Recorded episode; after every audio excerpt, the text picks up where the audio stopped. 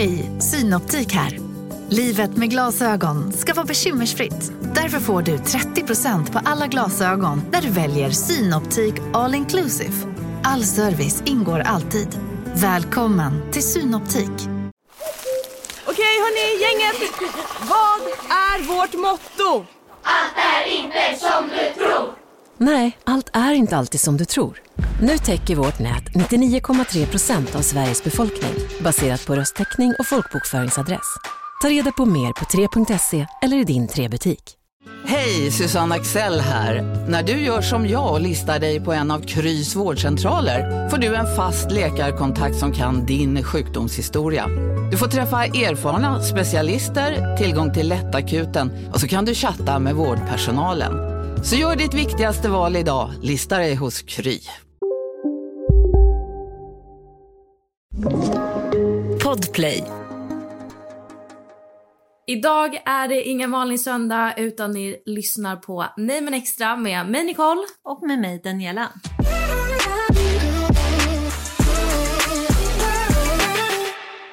Och då kanske ni tänker, vem fan är Daniela? Så Daniela, vem fan är du? Eh, jag är en tant på 49 år. Eh, också kallad eh, Nicoles mamma kanske man ska säga. Mm. Det känns så sjukt att jag säger Daniela till dig för att jag säger aldrig ditt namn. Nej. Ibland blir jag osäker på vad du heter. Ja, Du är osäker på min ålder också men nu har jag ju sagt hur gammal jag är. Så. Okej, så du är Daniela har vi kommit fram till. Du är 49 år gammal. Och jag är din mamma. Du är min mamma. Mm. Vad mer? Berätta om dig själv. Åh herre Jesus, det här är en jobbintervju eller? Ja. Ehm, ja, vem är jag? Jag är som sagt Daniela, jag är född i Stockholm. Eh, uppvuxen i Sverige tills jag var cirka 15 år. Sen flyttade jag till Italien. Bodde här i sju år så att jag gick ut grundskolan och gymnasiet i Italien. Flyttade sen tillbaks till Sverige. Året efteråt åkte jag tillbaks till Italien för att jag saknade alla mina vänner. Jobbade hela sommaren eh, och mötte din pappa. 95. Eh, åkte sen hem oktober 95 och trodde att allt var slut. Eh, men han kom till mig i Stockholm och sen dess har vi alltid varit tillsammans. Det är fan sjukt. Hur många år har ni varit ihop? Alltså 27. Ja, 28 år. Det är fan sjukt. Ja, det är lite weird. Är det inte? Om du tänker så här. Det är mer än halva mitt liv. Ja. Mm. det är nej men, nej gud. Jag kan inte ens tänka mig. Alltså jag har inte ens levt i 28 år. Nej, inte än. Snart. men då kommer ni ha varit ihop i 30 år. Yes, det har Men så här, vi har ju pratat mycket om dig i podden och pappa. Ja, tills jag tar till. Att jag vill ha provision och då blev det tyst. Då slutade vi prata om mamma och pappa. Men så här, alltså det är ju så många som har sagt att de vill ha dig som gäst i podden. Mm, Det är bara för att de inte känner mig. Oj! Men jag tänker liksom så här, vi börjar med, okej, du och pappa har varit ihop i 28 år. Det är ganska ovanligt nu för tiden. Måste man ändå säga. Alltså vi har ju andra som, vänner vi känner som Jo har men det är inte många som har varit ihop så lång tid i Nej. dagens samhälle. Nej, kanske inte. Nej. Så vad är dina bästa relationstips? Åh herre, jag har ju bara haft ett långt. Ehm, Jo men någonting har ni gjort rätt. ja, det har vi väl. Det är väl det här att man får fortsätta att kämpa även när det är riktigt svårt. Att inte ge upp. Såklart måste du älska personen fortfarande. Och försöka respektera den andra personen också. Eh, sen att det blir perioder där man tycker att allt är skitjobbigt. eh, Att man vill ge upp, men då måste man även tänka, vill jag verkligen vara själv? Alltså vad är skälet till att jag vill vara Mm. själv? Är det på grund av att kärleken är slut eller är det för att vi är trötta, vi är inne i den här arbetsbubblan, jobbbubblan och hit och dit där allt blir tufft. Mm. Eh, så det beror väl på liksom, jag tror att vissa mår bättre av att skilja sig, att det är bättre att skilja Mm. sig. För det har jag och Tully pratat mycket om, alltså i andra avsnitt. Att så här, det är typ enklare på ett sätt idag att göra slut för att man tror att gräset är grönare på andra sidan. Men att oavsett relation, alltså nu pratar vi ju såklart inte om fysisk och psykisk misshandel, men i varje relation så finns det ju problem och det, problemen kommer ju komma oavsett vem du är tillsammans med. Alltså i början av alla relationer då är man ju i förälskningsfasen och den är ju underbar för alla. Sen Jo men om man bara ska basera på det, då måste man ju byta partner varannat, var tredje år. Ja, absolut. Och det är ohållbart kanske. Nej, det finns väl sådana som tycker att det också är bra. Alltså det, det går ju inte att definiera och sen är det ju också att alla personer är olika. Eh, jag har ju velat haft en stabil relation i och med att jag aldrig har själv haft en, ett familjeförhållande som har känts tryggt. Mm. Som du vet, mamma och pappa borde aldrig ha varit tillsammans från första början. Eh, båda... Alltså dina föräldrar då? Mina Mm. föräldrar, ja precis. Eh, jag drömde ju om att ha föräldrar som många andra hade. Mm. Eller vad jag trodde att andra föräldrar var åtminstone. Eh, så att för mig har ju målet varit inte att vara tillsammans bara för att man måste vara tillsammans. Absolut inte. Nej. Men att kämpa verkligen och att inte ge upp.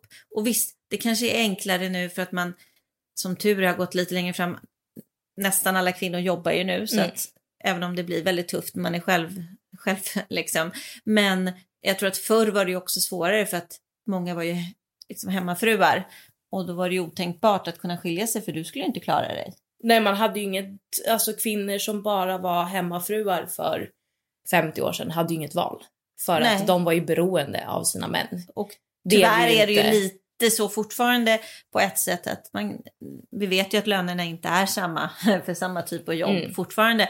Och, och det kan ju bli stora svårigheter vid en skilsmässa. Så att självklart finns det väl folk, om de inte har som du sa riktigt, riktigt dåliga förhållanden, Ja. kanske stannar kvar trots det. Mm. Men ibland kan ju det även vara ett plus för att man kanske då kämpar lite mer och kanske hittar tillbaks till varandra. Vadå, hur menar du?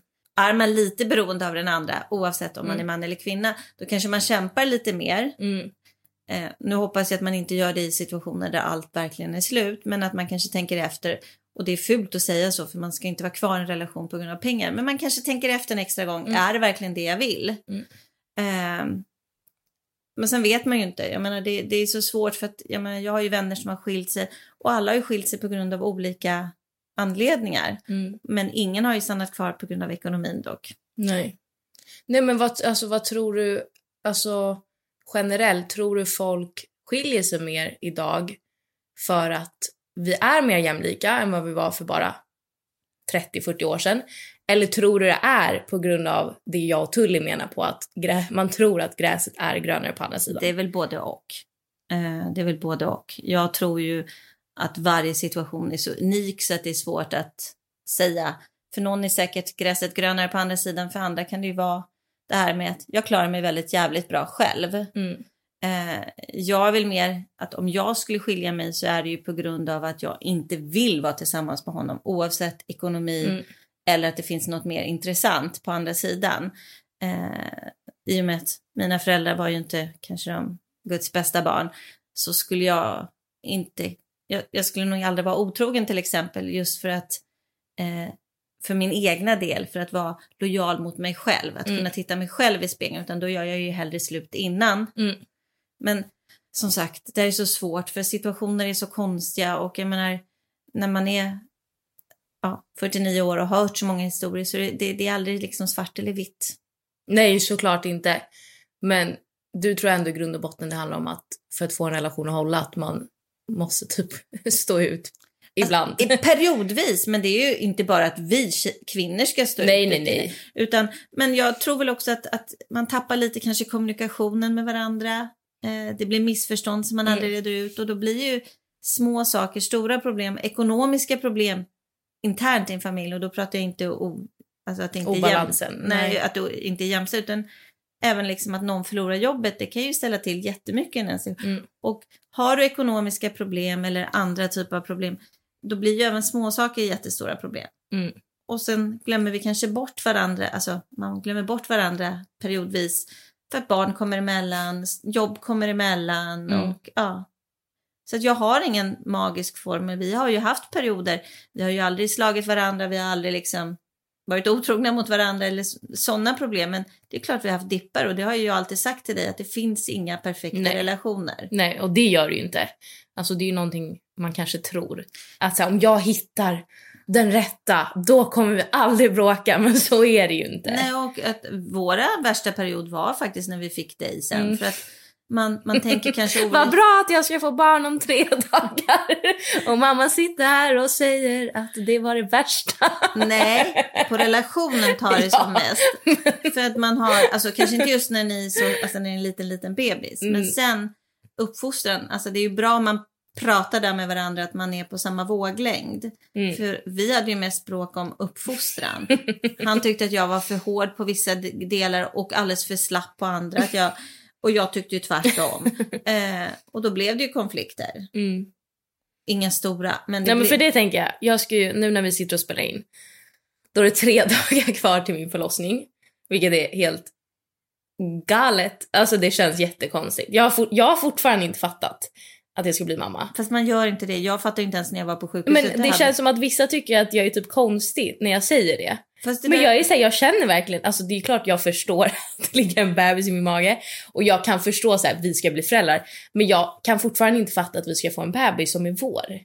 Ja, fast jag gjorde inte heller det förrän jag fick det. Och till och med när jag fick det på sjukhuset i armarna så var det så här, vem är det här? Mm. Alltså det var lite det jag kan, och sen är det klart, du är född med ett akut kejsarsnitt och de säger att det är annorlunda än om man har en vanlig förlossning, bla Mm. bla bla. Men fortfarande så, så, så, satt jag där och tittade på dig så bara, "Gud, vem är det där Mm. liksom? En arg Men det känns bebis. så overkligt. Jo, men jag sen, tror inte man kan förstå med sitt första barn fullt ut. nej fast det tog mig en dag när de tog sig, de tog ju iväg dig sen för att du inte Mm. mådde bra till neonatal och då då kom de här moderskänslorna som ett lejon in. Det var så här, vem har tagit min bebis? Eh, men det är också det här att, vi- att alla ska tycka att allting är samma för alla, att alla ska samma... Alltså nej, nej, nej.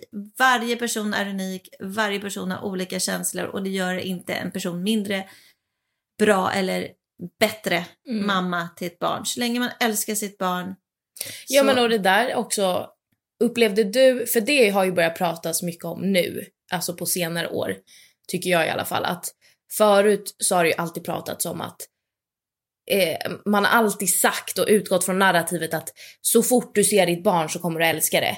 Men på senare år så har det ju börjat pratas mycket mer om att nej men det är ganska vanligt att det dröjer flera månader ibland innan man känner att man älskar det här barnet. Man känner att man känner modersinstinkter och att man vill skydda barnet. Det säger många kommer ganska tidigt. Men typ jag följer en barnmorska på Instagram som heter Asabia och då pratar hon just om att jag minns inte om det var hennes första eller andra barn, men med något av hennes barn så sa hon, hon bara, jag kände att jag ville skydda honom, men det tog typ flera månader innan jag började älska honom. Hur var det för dig?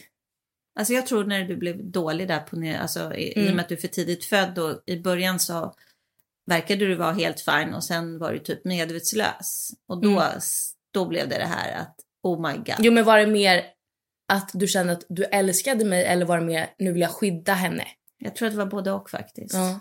Och det var ju samma sak där någon av de här nätterna för du låg inte liksom inne, du blev inlagd sen på neonatal men de första dagarna när du inte var så bra fick du ligga liksom i lampa för du hade ju eh, gulsot och var lite apatisk och då fick du ligga under lampa under dagarna och så du var ju med mig. Och en kväll, jag hade ju varit så sjuk innan som du vet så Mm. jag behövde sova och du skrek på nätterna väldigt mycket just på sjukhuset bara. För, och då bad jag sjuksköterskan att ta dig för jag låg ju på spetsmödravården Mm. och då gjorde de det. Men jag kunde inte sova, jag var ju tvungen att gå och hämta dig för jag kände ju sådana skuldkänslor. Eh, men, men jag vet inte, det där är svårt. Det är samma sak som du vet när folk har fler än ett barn att de säger att ja, man älskar alla barn lika mycket. Och det är ju svårt att förstå när man bara har ett. Mm. Alltså, nu har ju jag två indirekt, men jag menar när man har fött två barn. Mm. Eh, och de diskussionerna har ju vi haft med Mm. kompisar och sådär. Eh, eller att man kanske föredrar ett barn mot det andra. Mm. Eh, och då brukar alla säga nej men man älskar dem lika mycket men man kan föredra någons personlighet mer. Mm. Eh, men det gör ju inte dig till en mindre bra förälder. Nej, Och det är ju så svårt när man själv, du har ju inte blivit mamma än. nej. Och- Nej jag tycker fortfarande, alltså jag är så här. Nej men jag är fortfarande så här, ha tre dagar.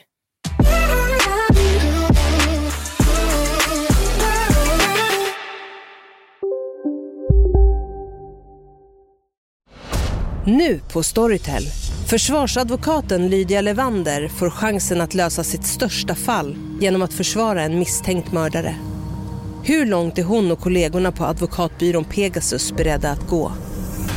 Fallet Mikaela. En ny deckare från succéförfattaren Anna Bågstam. Lyssna nu på Storytel. Big Mac har miljarder fans över hela världen. Under mer än 50 år har den skapat popkulturell historia. En legend med 100% nötkött och den mytomspunna såsen. Nu finns Big Mac för bara 39 kronor på McDonalds. Hej Sverige! Apoteket finns här för dig och alla du tycker om. Nu hittar du extra bra pris på massor av produkter hos oss. Allt för att du ska må bra. Välkommen till oss på Apoteket.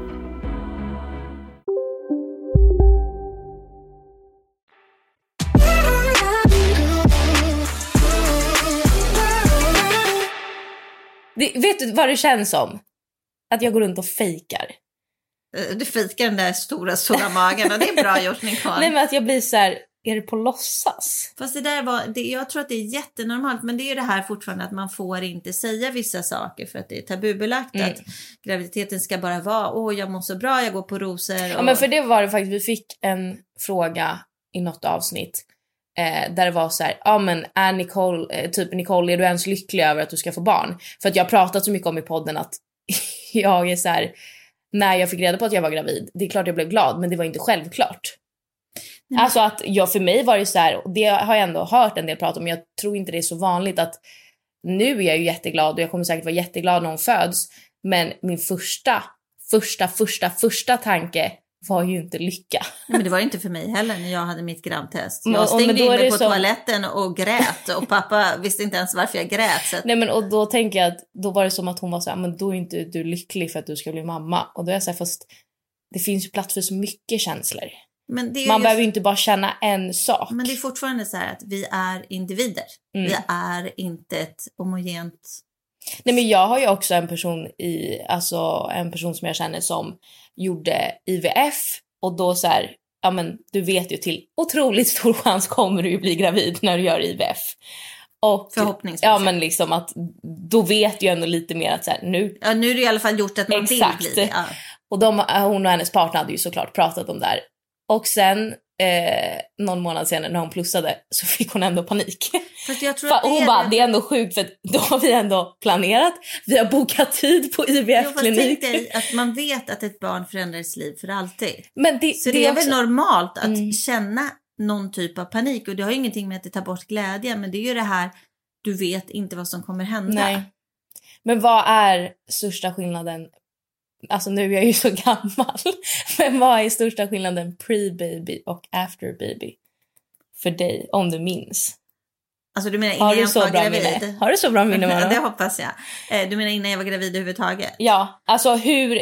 Så alla som du säger säger så här, livet kommer förändras och du, det kommer aldrig bli sig likt. Vad är största skillnaden?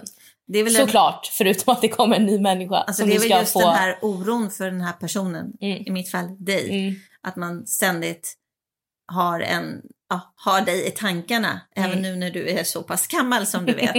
eh, det är svårt att säga, säga, min graviditet var ju hemsk. Alltså, Mm. jag skulle aldrig mer vilja vara gravid. Jag var så sjuk så att fy fan för att vara gravid. Och det står jag fortfarande för. Jag tycker det var det. Jag har aldrig varit så sjuk i hela mitt liv och det vet du. Det Mm. har ingenting med dig att göra Nej. utan jag var så pass sjuk.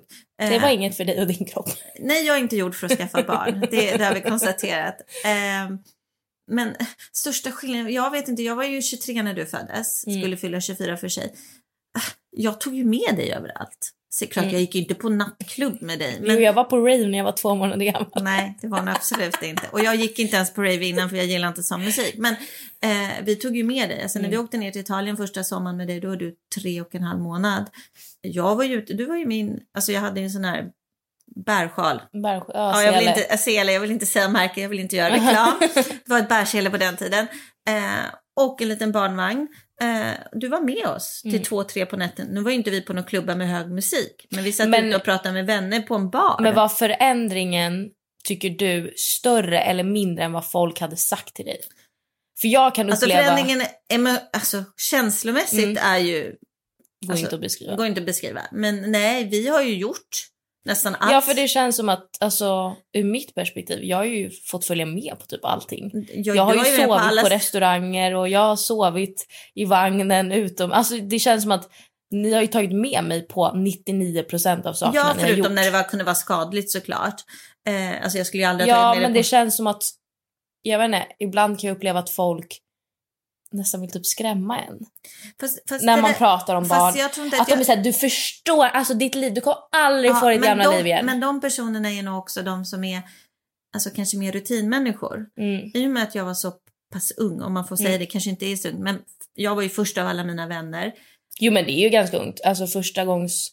Eller åldern för första gångs mammor, eller vad man säger, i, i Stockholm är ju 32. Ja. Så det är ju ändå nästan Så att, om vi 10 år säger yngre. så här, jag var väl lite omedveten också av hur det skulle vara. Mm. Alltså hur man ska kanske uppfostra ett barn också. Mm. Alltså, eh, jag var ju väldigt noga med tiderna för när du skulle amma och sådana grejer. Men jag menar så länge du hade mig med dig, jag var ju din matmaskin.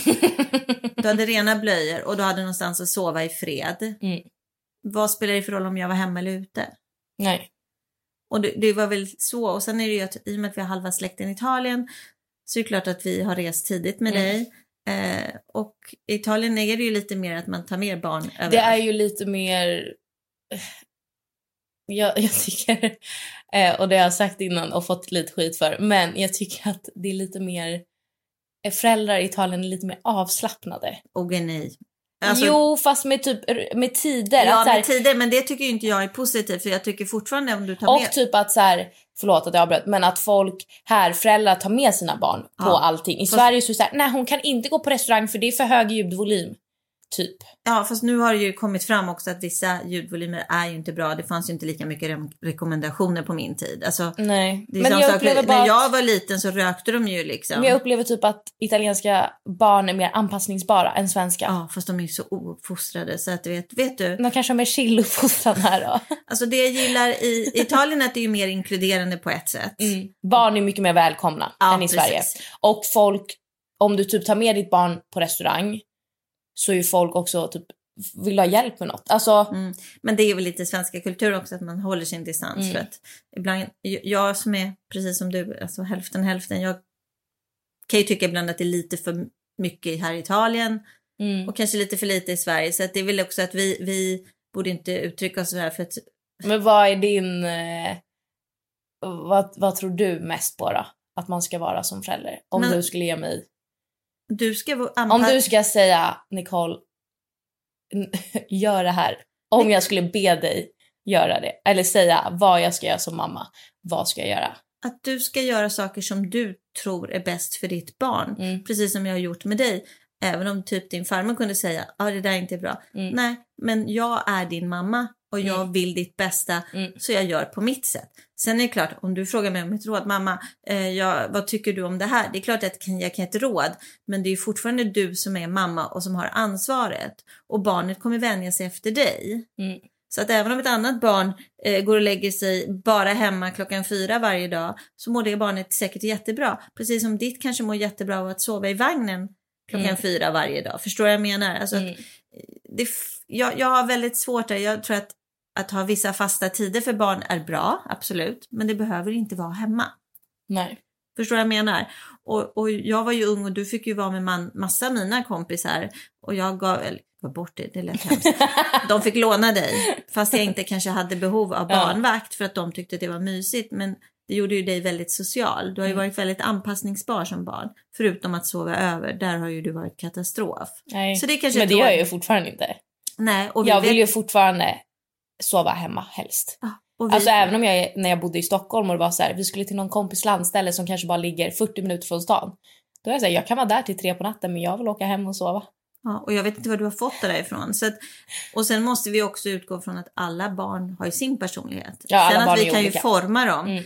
Men du Tror har du ju barn föds med en, eh, personlighet. en bestämd, eh, inte bestämd men att, de, att man redan har vissa personlighetsdrag när man föds? Ja. Eller tror du det bara handlar om miljö och uppfostran? Nej, både och. Men jag tror att miljö och uppfostran kan ändra mycket på ens personlighet. Mm. Men jag tror att man fortfarande... Du tror ändå att det är typ att vissa barn bara är mer blyga och vissa barn är mer utåtriktade Ja, exempelvis. Det tror jag. Alltså även om de hade vuxit upp med exakt samma föräldrar. Men det har ju vi sett exempel Ja. på. Så att det är ju...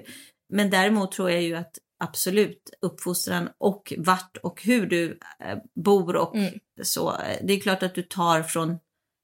Alltså, och skulle du ha varit uppfostrad i, inte vet jag, något sydamerikanskt land så skulle du kanske vara annorlunda än du var Mm. Nicole uppfödd i Sverige. Och de är inte bättre eller sämre utan bara Nej. annorlunda. Mm. Jag, jag gillar ju att man har regler, det vet du. Med Mm. dig få, men man har regler. Men, ja. Ja, jag vill Du har ju ha... varit väldigt, väldigt hård. Nej, Det är Jo. bara vanligt folkvett. Du har varit... Ja, när du var tonåring. Där tror jag faktiskt mycket mer på pappas uppfostran. Alltså, nu pratar vi om när hon var tonåring så ni förstår ju att eh, det var... Det här kanske får bli ett helt eh, långt avsnitt eh, någon gång i framtiden för att vi hinner absolut inte gå in på det här. Nej, jag kan bara kort säga att man håller tider. Punkt. Ah, Okej, men det här kan vi verkligen inte gå in på för det, då kommer vi podda i tre timmar för att vi är oense. Men Alltså, var jag som var vad, mamman som bestämde ändå. Så. vad tror du, om vi ska avsluta och runda av, vad tror du min största utmaning kommer vara som mamma? Det är väl ditt temperament. Att jag inte har mycket tålamod. Man får ju mer tålamod än man tror. Ja. Men eh, ja, men, man, men också där. Du har rätt att bli arg som mamma. Du, det är bara att gå ifrån och ta fem minuter. Precis Mm. som man utvisar barn på de här nanny-programmen så får man ta en egen fem minuter. Ja, faktiskt. För Mm. Kommer du ihåg när du var liten och jag visade Ally McBeal-avsnittet när Mm. hon hade fått sin dotter och blev så arg och så spydde hon på henne och kastade ut henne genom fönstret. Och det var ju det hon tänkte i huvudet, men man gör ju inte Nej. sakerna. Så att det är också så här, ja men du har rätt att bli arg på ditt barn. Mm. Du har inte rätt att skrika på ditt barn, du har inte rätt att det.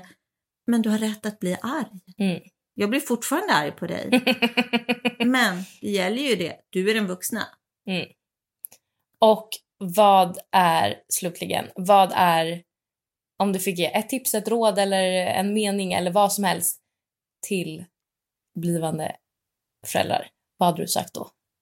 Att köra ett egna race, ta gärna råd, lyssna, läs på. Men det är fortfarande ni som bestämmer över ert barn.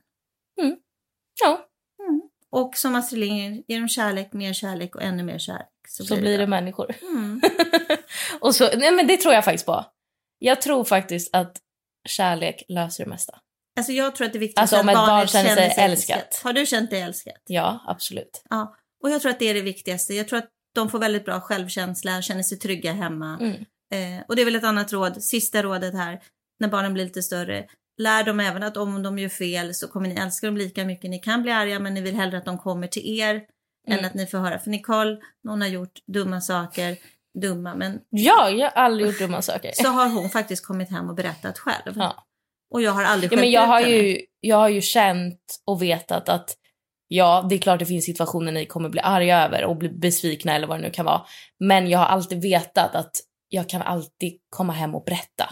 Mm. Och jag tror att det är väldigt viktigt för att det är viktigt att barnen har en trygg hamn. Mm. Och sen att vi gör fel, det gör vi fortfarande även när vi är vuxna. Ja. Så varför ska inte barn, de testas ju. Så Mm. det är väl ditt tålamod du ska hålla koll på, det är väl det enda. Mm, tack mamma för att du gästade Niven Extra.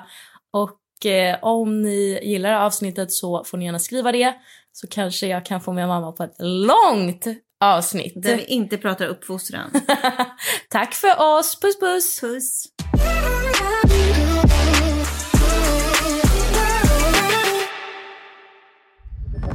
Podplay, en del av Power Media.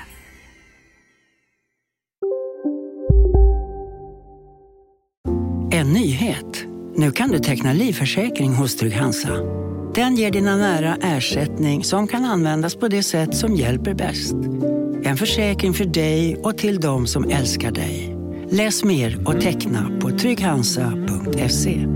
Trygg Hansa. Trygghet för livet. Redo för sportlovets bästa deal? Ta med familjen och njut av en Big Mac, McFeast eller Cooper Cheese och Company plus en valfri Happy Meal för bara 100 kronor. Happy Sportlovs deal, bara på McDonalds. Som medlem hos Circle K är livet längs vägen extra bra. Just nu får du som ansluter dig 50 öre rabatt per liter på de tre första tankningarna och halva priset på en valfri biltvätt. Och ju mer du tankar, desto bättre rabatter får du. Välkommen till Circle K.